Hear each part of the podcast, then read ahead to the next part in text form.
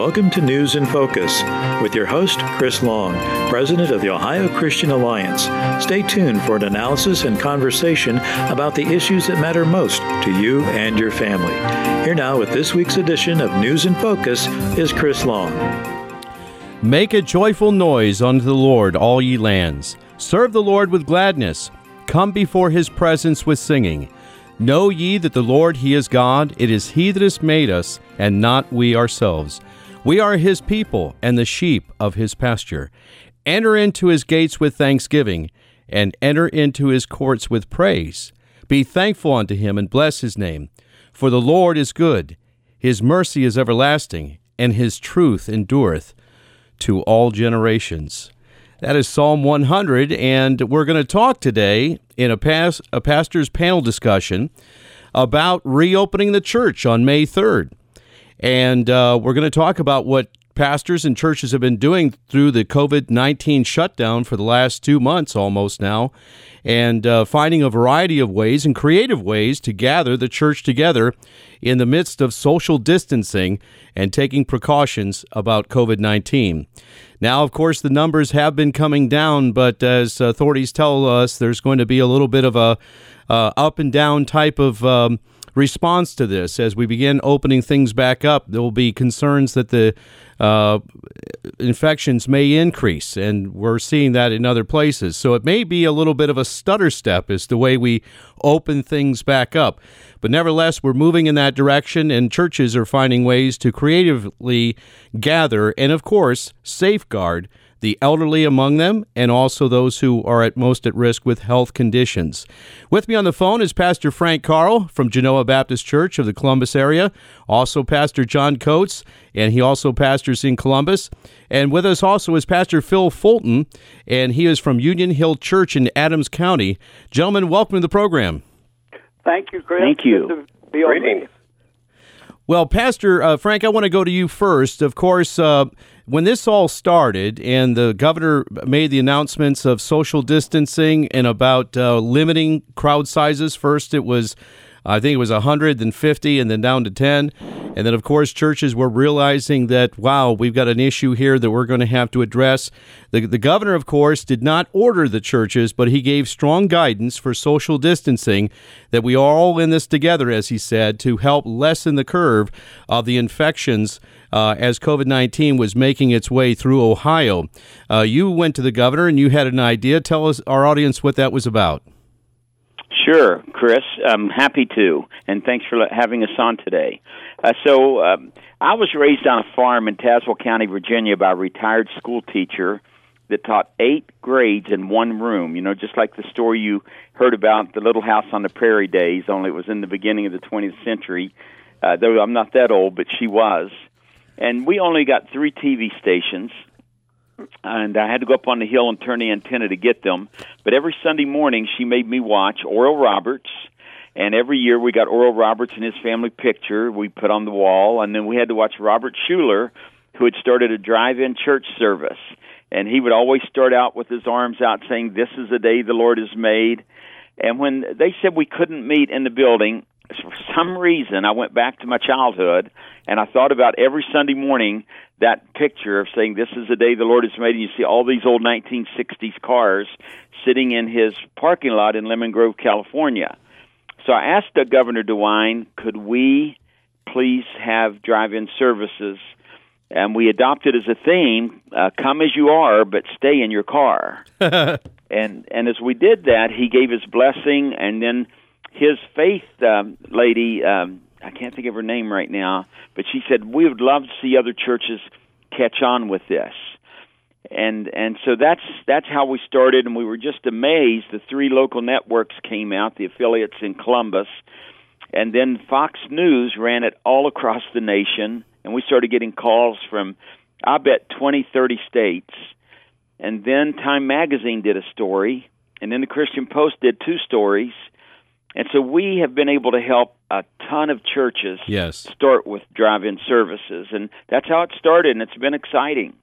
Well, that's right, because uh, the other options, of course, were online or uh, conference calls, those kinds of things, or using Zoom, some of the technologies. And of course, a lot of our older folks, they're well, they don't have smartphones and they're not uh, in tune to the internet and they're not they're not uh, versed on these apps that you use to uh, keep in touch. And so that was a challenge as uh, a lot of our congregations were not able to be connected with. So the drive-in service was something that everybody understood. In fact, harken back to fun days going to the old movie theater. So uh, you know it caught on like wildfire. And you know what? My wife's very yeah. Oh, sorry. Go. Well, I was just going to say that Pastor Frank, your idea did catch fire across the state. I've talked to a number of pastors on this program. They had uh, down in uh, P- uh, Pastor Lord down there in Marietta. They had three churches come together in a big industrial park uh, parking lot, and they had all three services together, three churches, and uh, just had a grand time. And that was happening all around the state from your original idea. And so God really blessed that. And in Gallia County, they rented the fairgrounds and churches came together.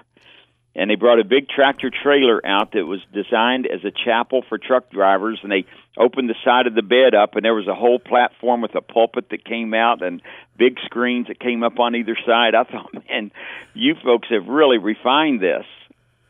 That's right. And of course, you were using an FM translator, and that's how you were people would just tune in on their car radios then Yes, to the signal do. that you designated. And so they could follow along as you were preaching. And uh, of course, I love that you didn't know how it was going to turn out when you first started, from what a friend tells me. But boy, it really uh, caught fire right there at your own church that you had to. How many services did you have on Easter Sunday? We I did a total of ten services. Oh, my. but we did six on Sunday. uh, No, we did seven because we do a streaming service inside the building for people that watch live stream. Then, you know, I'm on uh, Salem Media across the state of Ohio on Sunday for an hour. And so then we did that, and then we did the services, and then we did a Good Friday service as well. On online, we handed out, distributed about a thousand to twelve hundred communion cups the week before, and had everyone take them home, pour disposable communion, and then Friday evening we all had communion together Wonderful. online. Well, let me ask you this then, as we've gone a number of weeks now, uh, almost eight weeks into this thing now, and heading into May 3rd, and of course, it'll be the first week of May next week. Sunday will be May 3rd. Uh, some are calling for Open Church Sunday, but with cautions and precautions. And so there's a variety. Somebody says, "Well, how should we go about doing this?" Well, it's as varied as there are denominations and or churches. Uh, there's a variety of uh, responses, and people are uh, taking a, a lot of different precautions uh, and going forward. Tell me what you're doing on Sunday. Anything different? You're going to Well- continue with the drive-in? Yeah, we're going to be late to the party and doing anything different. Between our uh, online and our parking lot, people come in and go. We're we're seeing about eighty to eighty five percent of our congregation, our constituency, in services, and uh, our finances are doing incredibly well. Our we do a, a broadcasting every day for either children or youth or adults. And until we see how everything's landing, we're just going to continue on. That's not right for everyone, but um, it's working well for us. And I just want to, even though the other one may have been pioneering, on this one, I just want to wait and see how things go because we do have a, a number of older people, and I want to be very careful with that. Absolutely. Pastor Phil Fulton, when I preached at your church some months ago, I don't think that there wasn't a hand that didn't shake mine as I was visiting with you and preaching that Sunday.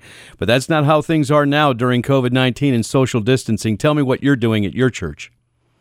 One of the hardest things for me is not hugging people's necks and shaking their hands, and going out to the cars.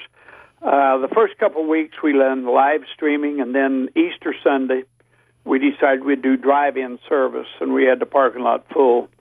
And we also live streamed at the same time. And then on Sunday evening we do a live stream uh, only. Uh, we are doing that, and on Wednesday evening we live stream a teaching. And so that's how we've been flowing. Uh, also, uh, Saturday, I had a drive-in wedding. Uh, the young lady and young man, they Saturday had to be the day they had to get married on that day. So uh, we pulled in a farm wagon. We got steps up to it. Uh, had cars parked clear around, and had a drive-in wedding, and everything went really well. Oh, and uh, we do have a radio transmitter. We have it set up uh, so people can hear and do that. This uh, opening of the church, um, we, we will still do the drive-in and live stream Sunday morning and the live stream of Sunday evening. It Yeah. is getting very hard for me uh, to get used to all this. I'm I'm I'm wanting to open up the church, but I I am uh, like the other brother. I don't want to push the envelope Yes. and really open it up before we should. Also, in our we we have thought about having a an outside service, putting up chairs, having them spaced, having the social distancing, and having an outside service uh, doing that. Or, of course, you know we've got the large um, fellowship hall, and we we can really do a service there and and uh, set chairs far enough apart and get everything set up there. So. Um, when it comes to the 10th or the 17th, I'm not exactly sure, but uh, we we really are wanting to get really back open again. But I I try to adhere to what the governor's saying. Well, I've enjoyed your online um, little vignette uh, there where you and your wife will sing a song and you'll read a, a portion of scripture. And my wife and I have been watching that the last few weeks. We've really enjoyed that. So thank well, you. Thank you. I appreciate that. We try to do that once a week also. Well, it's it's been wonderful to hear it. Well, listen, uh, these are great ideas, and I think that we are cautious. The governor wants to open things back up, and the last thing he wants to see is that that uh, curve spike. And of course, um, he's still monitoring things as they're going. And uh, the great thing about Governor DeWine is that he has not ordered the church. He has given strong guidance. Other states have not been so fortunate. There's been, uh, in fact, Matt uh, Staver of Liberty Counsel was on this program last week. When he's saying open the church Sunday, he's not saying to be recklessly just pack everybody into a building. And he, he spelled that out on the program. I was glad to hear that because he was saying, look, seniors probably should not be coming back yet. Others should be wearing masks or gloves and keeping uh, social distancing. But he said we got to keep the body of Christ gathered, however that takes place. Of course, he's dealing with things where arrest of a pastor down there in Orlando, uh, the Kentucky governor actually forbidding even uh, drive-up services like we're practicing here in Ohio. So there's been a number of civil liberty uh, challenges across the country. So that's why he put out the alert, but uh, not with out the precautions that we should all be taking. And with that, I'm going to go to my brother and friend, John Coats, Pastor Coats. Uh, Pastor, you were designated by the governor to sit on a special council to uh, to address concerns within the black community because they are seeing a higher rate of infections, even here in the state of Ohio. Explain that to us.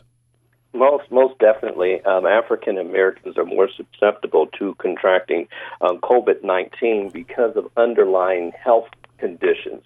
Now, th- these are underlying health conditions that have been affecting uh, the black community for at least 50 or 60 years. Where um, years ago we were um, uh, dying at, at, at high rates from heart disease, cancer, stroke, um, um, um, diabetes, liver disease, kidney disease.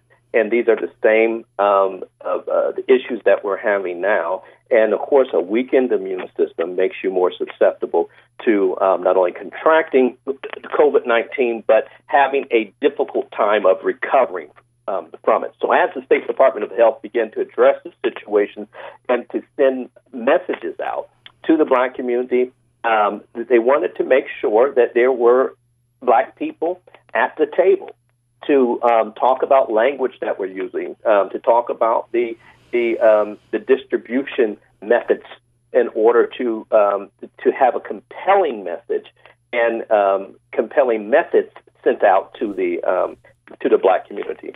So I'm honored to serve on that committee with several other individuals from throughout the state, and um, and hopefully we'll be able to um, get that message across to um, to many of our people. Well, and congratulations uh, for the governor's appointment on that commission. And I think uh, you shared some numbers with me yesterday that were alarming to me, and I did not know. I do have four healthcare workers in my family two RNs, a nurse practitioner, and a paramedic who keep me up to speed on some of the things that are happening. Uh, all four have had contact with COVID 19 patients uh, in some fashion over the last number of weeks. And of course, they've been monitoring, uh, you know, what's been happening in the hospitals and healthcare centers. But tell us the numbers uh, that you uh, shared with me yesterday. They were quite alarming. If uh, the African American population makes up 12% of the Ohio population, what is the infection rate right now in the uh, black community? The infection rate is around 21%. And again, as you mentioned, we make up 12% of the population, but our infection rate is at 21%. Our death rate as it relates to COVID is somewhere around 14% right now. We expect that to possibly increase oh because aggregating the, the, the numbers have been have been difficult because they're coming in from 88 counties, of course. And uh, when someone dies, either the coroner gets the body or a funeral home gets the body, and those death certificates have to be processed and, and then sent back in, and um, and then the, the state is able to then um, get the information out of, off of those certificates and then put them into into silos so that we have a good idea as to what's going on and where it's happening. And there's areas of the state that we consider to be hotspots because people are, are, are living in more dense areas. They're living on top of each other, and uh, we have to make sure that those individuals that they really um, uh, uh, understand and adhere to the um, the social distancing um, guidelines that have been given. Well, and it is all about messaging and, and getting information. We can always assume, of course, there's the daily radio broadcast, uh, but if you're not tuned into that station, you're listening to a music station, you may not hear the governor's uh, daily press briefing. Or if you're not watching online, I mean, that's what we kind of do as policy wonks. We watch this stuff, uh, but that's not, everybody's not doing that. Uh, Pastor Carl, your thoughts on that? Uh, I'm so sorry, Chris. I missed that last statement. Say well, it again. Yeah, just that uh, you know the messaging of uh, the social distancing and the things, we, the precautions that we need to be taken. You know, we would think that everybody's been inundated with o- an overload of information, but that's not true. And as Pastor Coats has said, in the African American community, the messaging may not have been getting out all these weeks. Your thoughts on that? Yeah, well, and if it hasn't been, uh, when people, for an example, in our location, when they come in the parking lot on that FM broadcaster, we talk about social distancing. Every two and a half minutes, it repeats itself. With regard to coming in to using the restroom, we have only ten or less people in the building at one time, mm. and we, you know, it say ask everyone please stay in your car, please keep the social distancing. Uh, I don't, I don't think it's a message you can repeat too often. Uh, we only get one shot at this, you know, to do it, and, and quite frankly, in my church, we've been affected by COVID 19. So I take it seriously. Yes. Well, that's right, and uh, it is affecting lives, and we've seen the numbers here in Ohio, and of course they're posted up uh, by the Ohio Department of Health and on the Ohio Christian Alliance website for the last uh, eight weeks. We have had the links to the Ohio Department of Health, the daily uh, press briefing from the Ohio Channel. Uh, that you can go to the Ohio Christian Alliance website and click on those links at 2 p.m. and then each day uh, the numbers are updated as far as infections, the ICU admissions, and unfortunately those those who have passed away due to COVID nineteen complications. Pastor Phil Fulton, your congregation, uh, have they in their in your area down there in Southeast Ohio, has that been uh, the message has gotten out to the folks? Yes, it's it's gotten out, and we've repeated that. But fortunately, we are in a rural area. We've had a total of three cases in Adams County, and they've all come from the workplace, which was out of the county. All three of those are back in the workforce now. They're back at work, and we have had no occurrences of the COVID 19. So we have been very, very fortunate here in our area. And uh, of course, I keep up on the on the news, your website, and uh, all of your emails. I, I keep up with that. We have we tell our people, you know, when they come in, you know, social distancing, and try to keep the information out there, and and uh, keep them up up to date on what's going on. You know, as the governor has said, and if we look back 100 years ago with the Spanish flu pandemic, it actually came in two waves. Mm-hmm. And many of the professionals are talking about that we might have, even if we are starting to see a lessening of the curve now, we go into summer with the warmer months, and uh, we might see really a flattening of the infections. But they're saying there might be a resurgence of this in the fall, and that's one thing we need to be praying about. We need to be praying for our nation right now. It's a very serious time. I've never seen the kind of um, draconian actions by government that I've seen, you know, in my my years, uh, and of right. course you have to go back to hundred years ago to where these kinds of things were being implemented. Thankfully, we have the heart of a governor who listens to people. I mean, even those the the ones who are protesting, and I, I agree with protesting. I think it's important. I'm not protesting. Mm-hmm. I have a line with the governor, and I think he's not been tone deaf. I think he's been listening, and so from one day to the next, he'll adjust his um, directives according to what he's hearing from uh, uh, constituents and Ohioans. Uh, Pastor Frank, what's your thoughts on that? Well, uh, I think that you know as we go through the summer and get ready for the fall, I don't think it's going to be a normal summer at all. We've already canceled our vacation Bible schools. We've canceled all of our summer camps. We've canceled two mission trips. Um, and, uh, you know, we have a school here. We have over 400 students, and we're contemplating starting the fall with online education. Just not knowing, but being prepared, hoping we'll be back in the building and, and that we'll have really great results, but we don't know. Pastor Coats, as uh, the time goes on here and you're just starting with this committee, what do you hope to achieve? And, and Pastor Frank was talking about a church you wanted to give us an update on. We got just a few minutes left. What's uh, happening there? Well, um, one of my sister churches, the Word Church of God in Christ, I pastor Metropolitan Church of God in Christ, and we, we pre-record our messages and then send them out to our members. But the Word Church has followed Pastor Frank's lead and have um, gone to the drive-in church service, which has been overwhelmingly successful for them. And I believe that, that Pastor um, Eddie Parker and him, they converse back and forth to make sure that how's this working out, what can be done better. And that's what we're supposed to do is consult with one another to make sure that what we do that we perfect it in the process. It's not going to be perfect the first time, but as we go on and do things, that it will do. I'm also president of the Local Ministerial Alliance, and um, other churches have begun to do the same thing. Drive-in church is good. You're safe within the encapsulation of your automobile, and um, and you can worship God inside of your car and still feel the communion of, of, of fellow believers as, as well. On the um, minority strike force, strike force means that you're addressing an immediate situation, not necessarily a long term situation, even though it may have long term effects. We hope to provide greater sensitivity, intricate information about our community that nobody has except for really the people that uh, work in our community day in and day out. And, um, and, and, and, and hopefully that will be of help to the State Department of, of, of, Health as we distribute testing, more testing, more testing in, in areas, as well as um, providing equipment um, PPE equipment, personal protection um, equipment to people to wear. And the governor announced that help is on the way as they've just ordered a lot of that for our state. So that's good news. Gentlemen, I want to thank you, pastors. Uh, God bless you all for your work in ministry. And I, I believe that God's going to send a revival at this time. And this is a great time for people to get closer to the Lord and for Amen. Him to send down His showers of blessing upon His Amen. church. Amen. Amen. Amen. Thank you. Thank you, Pastor Frank. Thank, Thank you. Pastor John and Pastor Coats. God bless you all. Well, stick with us on the other side. We're going to talk to our State Attorney General, Dave Yost, about liberty issues and a court case about Planned Parenthood. You don't want to miss that. Stay, stay tuned.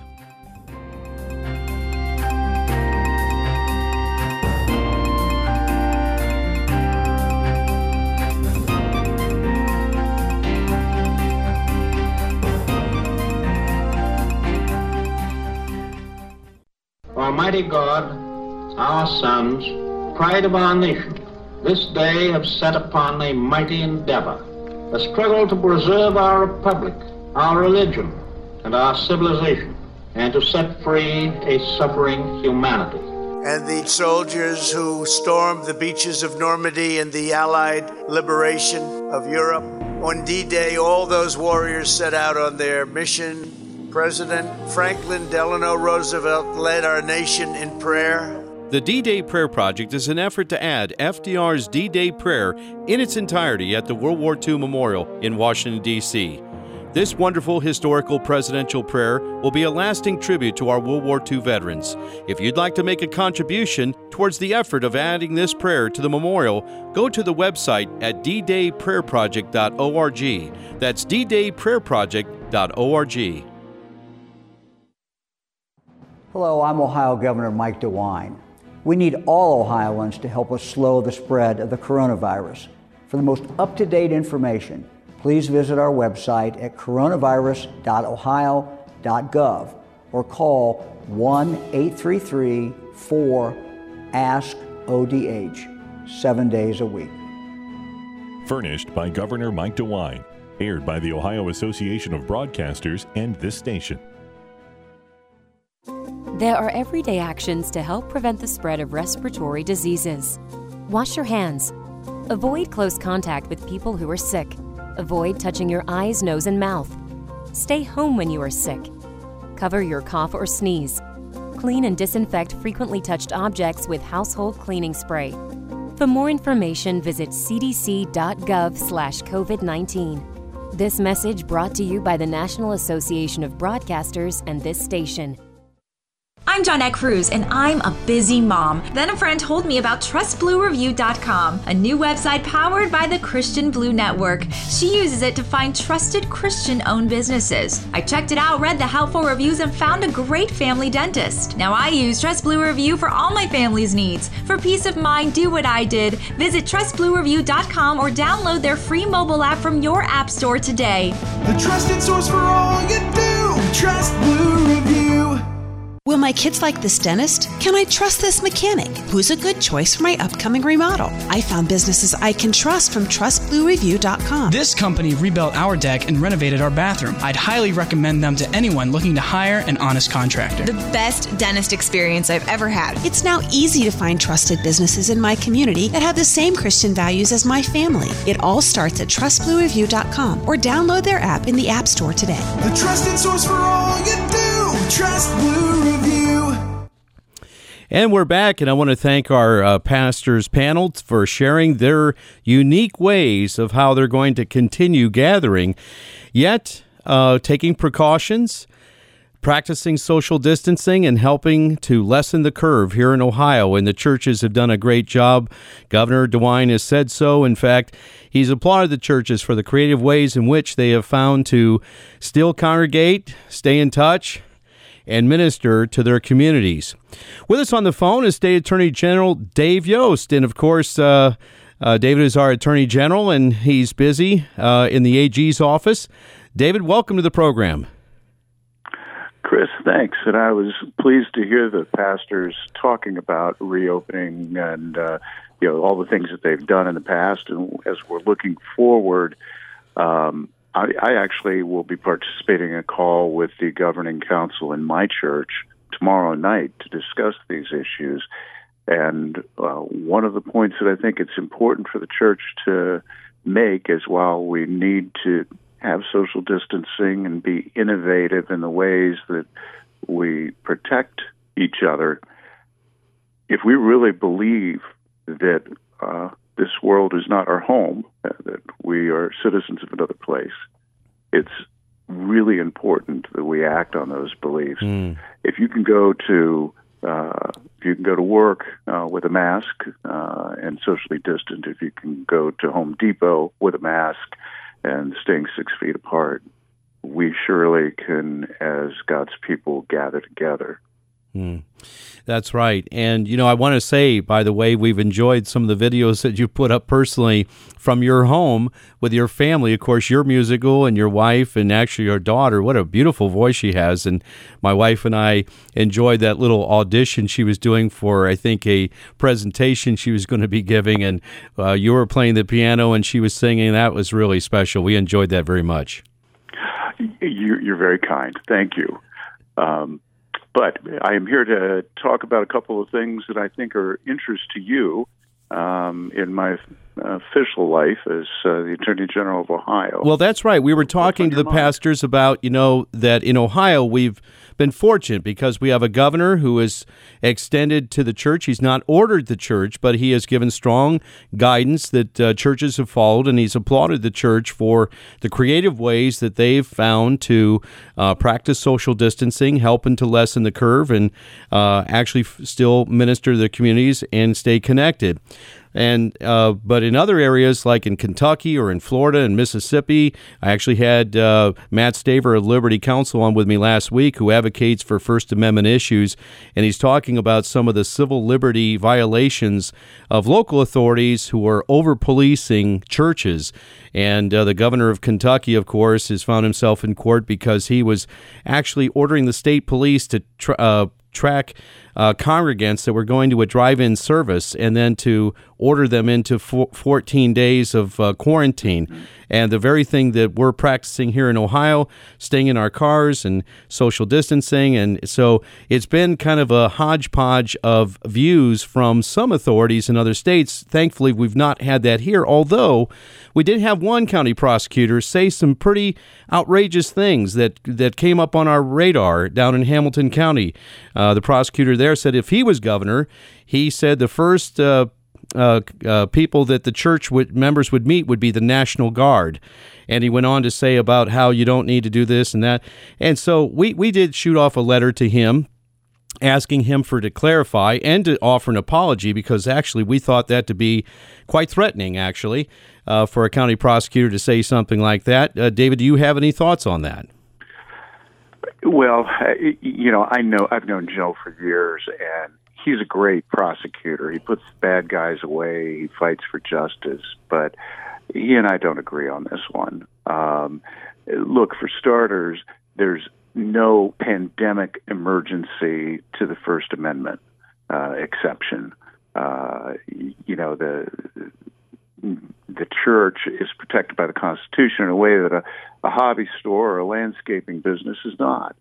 Um, and beyond that, uh, the, these images, these stories coming out of other states are just horrific. I can't believe that we are looking at this happening in the United States of America. It was literally born out of the idea that the government doesn't get to mess with the church. Yes. Um, so I, I think some of these cases are likely to uh, arrive at the Supreme Court, and uh, frankly, on the basis of the uh, existing law, I think that the Supreme Court would probably, if it had this issue before today, always a dangerous thing to predict what the Supreme Court's going to do. Sure. But, uh, based on the existing precedent, uh, I think a state may be able to require, um, you know, a maximum capacity. They might be able to require masks uh, at church or social distancing, but they sure can't tell uh, the church that they can't meet. Well, that's right, and you know, we were thankful that uh, U.S. Attorney uh, General Bill Barr issued a statement uh, last week reviewing civil liberty violations by local authorities against churches and houses of worship, and he was of the same sentiment you are. And so, you know, there were those who took out, you know, really draconian measures, like down in Mississippi, where the mayor, uh, when they had a drive-in service, uh, had the police go out and uh, order tickets to every congregant at five hundred dollars just for attending the drive-in service. So, you know, it's like I'm thinking of Pastor Carl that was just touting about he had uh, 11 uh, services on Easter Sunday. The parking lot was packed repeatedly, you know. So I, you know, thankfully that's not happening here in Ohio, but unfortunately, it is ha- has happened in other places. Maybe it's begun to uh, come away from that now that the Attorney General has weighed in and uh, First Amendment constitutional logic has begun to play out. But again, Liberty Counsel seems to be very busy uh, going around the country. So we're, and again, you know, you're the Attorney General. You can't um, know what any local authority or police or sheriff may do in a given situation or a health department. With policing authorities. So we've asked our contacts to let us know if there is uh, an issue, and especially as we go into May 3rd, where uh, some churches will start opening back up, although they'll be taking precautions of face mask, gloves, uh, hand sanitizer, social distancing. Most pastors I talk to are practicing that in some fashion, and or others who are slowly going back. It may not be May 3rd, but it will be deeper into May. Your thoughts on that? You know, this is something for each uh, congregation to assess for itself. In my church, for example, uh, we have a separate children's ministry called Joyland, and um, you know, there's simply no way to do that. Uh, you, you can't socially uh, uh, separate six-year-olds. Um, yeah. So, yeah, I think I think that uh, you know each congregation has to look at their form of worship and their facilities and make decisions that are right for them. But that that's the way it should be. Uh, and we don't need the governor, uh, and fortunately the governor is not. Yes. Uh, we don't need the government making one size fits all rules and applying it to First Amendment protected activities, which I want to point out, and I imagine you've said this over and over again, but Governor DeWine's order specifically ex- exempts uh, any uh, First Amendment activities. So even though he has said, I'd rather you didn't meet in person, he did not ban it. If if people wanted to continue in Ohio yes. uh, congregating, they were permitted to do so lawfully. Yep. And so that's what we're getting from churches. And like your church is going to be meeting in the next day or two uh, to talk about what your plans are going forward into May and June. And I talked to another pastor down in Ashland. I thought he may have uh, made a decision. He said, We're not meeting until tonight. So, you know, it's, um, I think everyone took it very seriously. They understood the importance of this, that COVID 19 was serious that it was killing people, uh, you know, that it was infecting people and it was uh, inf- affecting a lot of communities, and they wanted to be part of the solution, not the you know not the problem. So churches took that seriously, and they continue to take it seriously. We'll be monitoring in the event that uh, some local authority, like a sheriff or, like I said, a health department or any kind of county official, uh, seems to come down extra hard on a local congregation. We'll we'll know that. And in fact, we'll probably pass along to your office just so that you're aware of it, um, uh, Attorney General uh, Yost. Yep. So, but uh, thankfully, that's not happened here in Ohio. We're thankful for that. Indeed. Well, listen, uh, the other big issue that has come up during the COVID 19 shutdown, of course, is the continued operation of abortion clinics at Planned Parenthood people were asking it's like i can't go to my doctor i can't do my elective surgery i can't go to the dentist but why is this abortion clinic open? Isn't that part of you know uh, you know the covid-19 shutdown? And that really began to be a big issue. Tell us a little bit about what happened with your order that went out and then the lawsuit that followed well, I, I was so frustrated. Uh, frankly, we got reports in uh, shortly at within the. So I think the order came out on like a Thursday, maybe, on the elective surgeries, and by that weekend, um, we had reports coming to our office that the abortion clinics were still operating full, what appeared to be full capacity, and so we went to the health department alerted them to this, uh, and they said, "Well, elective surgery is elective surgery, and you know that there aren't exceptions." So my office sent them a cease and desist letter and said, "You know, stop doing this." And they sent us back a letter that um, said, "Okay, we're compliant. We're complying." But then, in, out of the other side of their mouth to the media, they didn't put this in a letter to my office. They said, well, we think abortion is always an essential medical procedure, uh, an essential uh, surgical procedure. So, uh, you know, it doesn't apply to us. That's why they thought they were in, uh, in compliance. Uh, well, the we passed that information along to the health department, and it's my understanding that uh, health department surveyors showed up to gather uh, information uh, to see exactly what was happening. And they went straight to a federal judge uh, asking for a restraining order. um, the restraining order was issued. Uh, we immediately appealed to the Sixth Circuit, and the judge uh, issued a second order that basically said, "Well, we believe, you know." we I agree, said the judge, with the state's reading of the order, and my order doesn't reach their reading. So it all got very uh, complicated. But the Sixth Circuit said, well, the judge says that what you say the order says that he agrees that that's enforceable. So we're not going to do anything. It goes back, uh, and then uh, you know he set it for briefs, which were provided. It went decisional, and last late last week, uh, he put on an order basically extending uh, his first order. Um, now, the next enforcement step would be to uh, either try to make an appeal uh, or to, since he says that his order doesn't reach an enforcement on an on an elective abortion, to seek uh, enforcement against a clinic.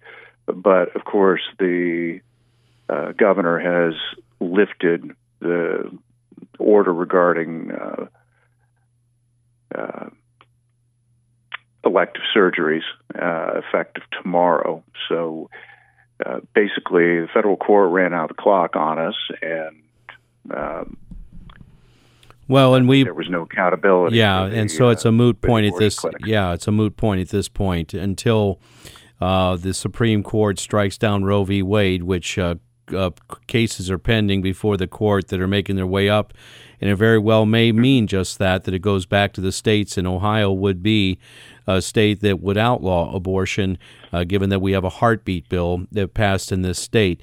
Uh, with us on the phone is Attorney General Dave Yost.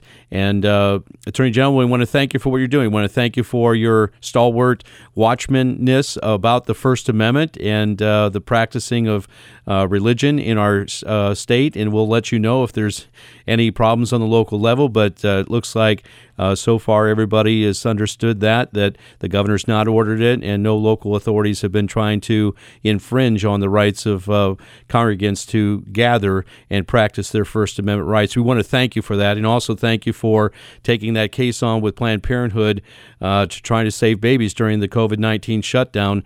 Uh, those are all fine efforts. We really applaud you on that. I appreciate uh, Christian Alliance's work on uh, the Roosevelt D Day prayer, and uh, you should be very proud of your leadership and the victory that that represents. Well, thank you, David. We appreciate it very much. We'll have you back on. You're doing so much work at your office. Give the folks the the uh, web address again so they can follow your work. Uh, OhioAttorneyGeneral.gov. Very good. God bless you, my friend. Thank you so much for stopping by today on News in Focus.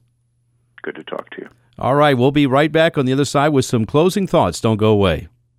Almighty God, our sons, pride of our nation, this day have set upon a mighty endeavor, a struggle to preserve our republic, our religion, and our civilization, and to set free a suffering humanity.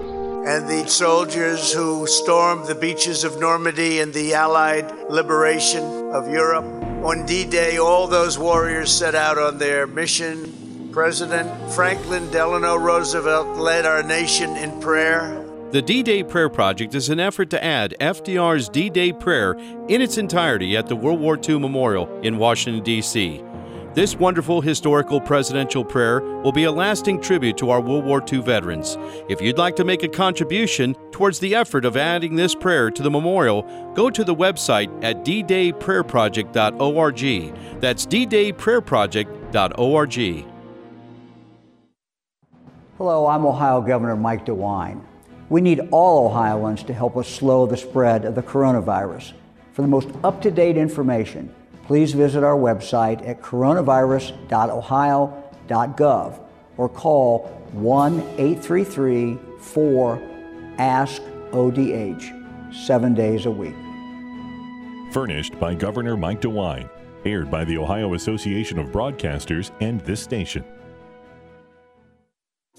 There are everyday actions to help prevent the spread of respiratory diseases. Wash your hands. Avoid close contact with people who are sick. Avoid touching your eyes, nose, and mouth. Stay home when you are sick. Cover your cough or sneeze. Clean and disinfect frequently touched objects with household cleaning spray. For more information, visit cdc.gov/covid19. This message brought to you by the National Association of Broadcasters and this station. Next week will be the National Day of Prayer, and that will be Thursday, May 7th. And we want to encourage you to join into prayer, to pray for our president, pray for those who serve us in his administration, pray for Congress, the U.S. Supreme Court, all those who serve us in government. The Bible says to pray for all those in authority, for kings, for magistrates, for governors, for all those who serve us. And that's what we're to do. Timothy says that uh, the Apostle Paul has written to Timothy. And so we're to pray, we're to intercede for them. Let's pray for revival for America. This is a time in which many people are now sober, they're somber, uh, but not all. And there still is an arrogance and a pride in this generation. I want to take you back 40 years ago with me this day. This uh, uh, program is actually taped on Wednesday, so it's April the 29th. Uh, 40 years ago in 1980, there was a large mass gathering in Washington, D.C. It was called Washington for Jesus. That was 40 years ago today. I was there. About a half a million Christians from all over the country gathered together to fast, to pray, and to seek God's face that He might uh, forestall the judgment upon our country. And next week we're going to have a special program, and we're going to talk about the National Day of Prayer. And I'm going to pray for you. I'm going to play for you audio from that time. 40 years ago, and you'll hear from the speakers of Adrian Rogers, from Pat Robertson, from Bill Bright, some of those who have gone on are no longer with us, but the, the clarion call that went out that day. And truly, there was no vending, there was no vendors, there was nobody selling sandwiches or drinks or anything like that, folks from 6 in the morning till 6 at night. God's people came to fast, to pray, to humble themselves, and then God broke through that day. The night before it was raining, there was at RFK Stadium a youth concert that night. Second chapter of Acts, Honeytree, and other artists were there. Nicky Cruz gave the message. And uh, it was a wonderful, powerful time. And the next day, it rained all through the night. And the next morning when we gathered together at 5:30 to start the pray at 6, and we were just praying and on our faces on the lawn in the mall in Washington, God began to break through and hear our prayer. We prayed for America. We prayed in repentance of sin. The Bible says in 2 Chronicles 7:14, "If my people which are called by my name shall humble themselves and pray and seek my face and turn from their wicked ways, then I will hear from heaven and will forgive their sin and will heal their land. God is looking for a generation that will seek him with all their heart, mind, soul, and strength. In Isaiah 55 and verse 6, it says, Seek ye the Lord while he may be found. Call ye upon him while he is near. Let the wicked forsake his way, and the unrighteous man his thoughts. And let him return unto the Lord, and he will have mercy upon him. And to our God, for he will abundantly pardon. God will forgive you, my friend, but you have to call upon him. You know, you don't have to. We've been talking about how the church is going to find creative ways to gather. Some are going to be going to drive in services, others small groups or online. Listen, all it is required is that you humble yourself and call upon him and ask him to save you, and he will. I once talked to a sister in the Lord, and she was just saying that she she was almost in an accident. She called out and said, "God save me, Jesus save me," and He did. He she said at that moment her life was changed. And you know, because there was more in it about just that moment in that car accident, she was literally giving her heart over to God, to Christ. Have you done that yet? You see, you can't do it in just by forms of religion or practicing religion. In fact, those were the kinds of things that Jesus at times in his day rebuked the Pharisees and Sadducees because they practiced those things, but their heart was far from God. You know, you, your, your heart can be drawn towards the Lord wherever you're at. You could be in a basement, you could be on a roof, you could be in a car, you could be on the construction site, doesn't matter. What matters is the heart, the throne, the altar of your heart as you draw close to God. That's what that's what makes the difference. And so we ask you to do that, to call upon him. Our whole nation needs to call upon him at this time. And people of God need to repent of their sins and they need to pray. And in family reunions right now, as we're gathered together, we need to do that. Return back to the Bible hour, you know, the family altar, to open up the scriptures. You know, it's just a book until God breathes his spirit on it and makes those words alive to you, my friend. That the word of God is quick and powerful and sharper than any two edged sword, piercing even to the dividing of sunder of soul and spirit and of the joints and marrow, and is a discerner of the thoughts and intent of the heart. You know, the Word of God will quicken you, let it speak to you. So if you have a Bible at home, you haven't ever opened it, or long ago, or maybe somebody gave it to you, you need to just pray a prayer, open that Bible up, and ask God to speak to you. And as we enter into this next week, it's not just on the individual level, not just on the corporate level, but on the national level. God is calling his people to repentance. And that's what we're going to talk about next week. We're going to talk about revival in the land. We're going to talk about the National Day of Prayer, which is going to be different this time. We normally gather at courthouses and gazebos and on courthouse steps all across the country in Washington. Uh, I've gone to Washington, D.C. a number of times where there's the Bible reading on the steps of the U.S. Capitol, and there's, uh, of course, congregations and there's a, a White House observance. It's going to be a little different next week, but the National Day of Prayer is still going to go forward. And as God's people, we're going to need to really seek His face at this time. During this COVID 19 world pandemic, God is the only one that can lead us out from this, folks and we got to seek Him with all of our heart, mind, soul, and strength. Well, if you missed any of today's program, you want to catch it later and share it with a friend, you could do that at our website at Ohio Christian Alliance. Just Google that. If you'd like to make a contribution to keep News in Focus on the air, uh, you could do that too, and any amount of donation would be thankful. Uh, we'd be appreciative of it. Again, that's at ohioca.org or just Google Ohio Christian Alliance. God bless you, and we'll see you next week for the National Day of Prayer special program. God bless.